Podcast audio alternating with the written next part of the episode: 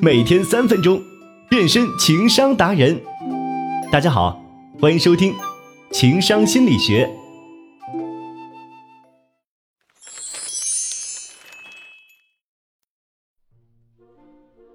这是个颜值即正义的时代，在大众的认知里，总是觉得帅哥搭美女，尤其是偶像剧里的男女主角都是俊男靓女，让人格外眼红。有时候觉得自己找不到帅哥或者美女，就是因为自己颜值太低。但其实，在现实生活中并不是这样的。有很多的情侣、夫妻，单单从外表上看起来并不般配，可是两人仍然非常恩爱。娱乐圈有一对外表看起来不太搭的模范夫妻，港星王祖蓝和他老婆结婚的时候，那张他垫脚亲吻新娘的婚纱照还上了热搜。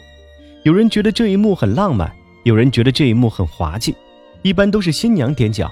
第一次见到新郎踮脚接吻，王祖蓝的老婆王亚楠美貌端庄，而且还是选美出身，身形俱佳。最主要的是，她比王祖蓝整整高了十二厘米。相对来看，王祖蓝长相平平，属于其貌不扬的类型，所以很多人都不解，为什么像李亚男这样白富美的女人，最终会选择外貌普通的王祖蓝呢？其实，王祖蓝虽然不高不帅，但是他却拥有独特的才华与能力。他不仅会主持、会唱歌，还会演戏，而且还具有极强的幽默气质和综艺天赋，所以他参与的综艺节目都能有很好的反响，也让观众们看到了他独具魅力的地方。同时，在生活中也很体贴，很会照顾人，这也是他和老婆李亚男爱情保鲜的秘诀。中国人找对象的传统就是郎才女貌，门当户对，所以帅哥找美女，美女配帅哥是人之常情。可是为什么现在帅哥身边的都是丑女？而美女身边的都是丑男呢？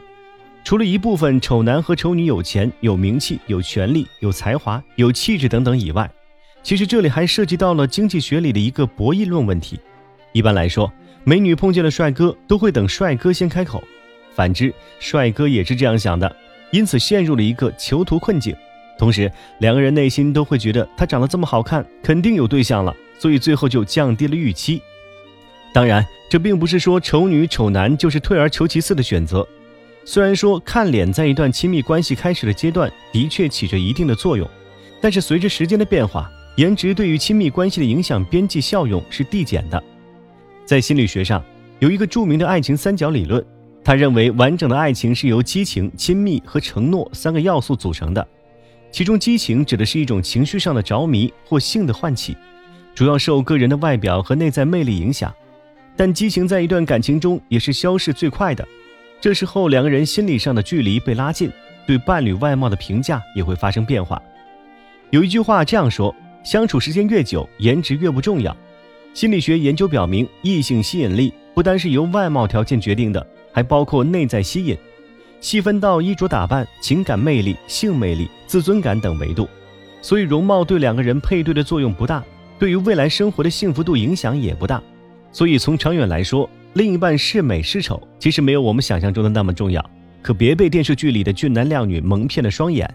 所以，看见帅哥美女，即使自己天生不好看，但只要后天努力，有其他方面的魅力，就请放心大胆的去爱吧，说不定就遇到真爱了。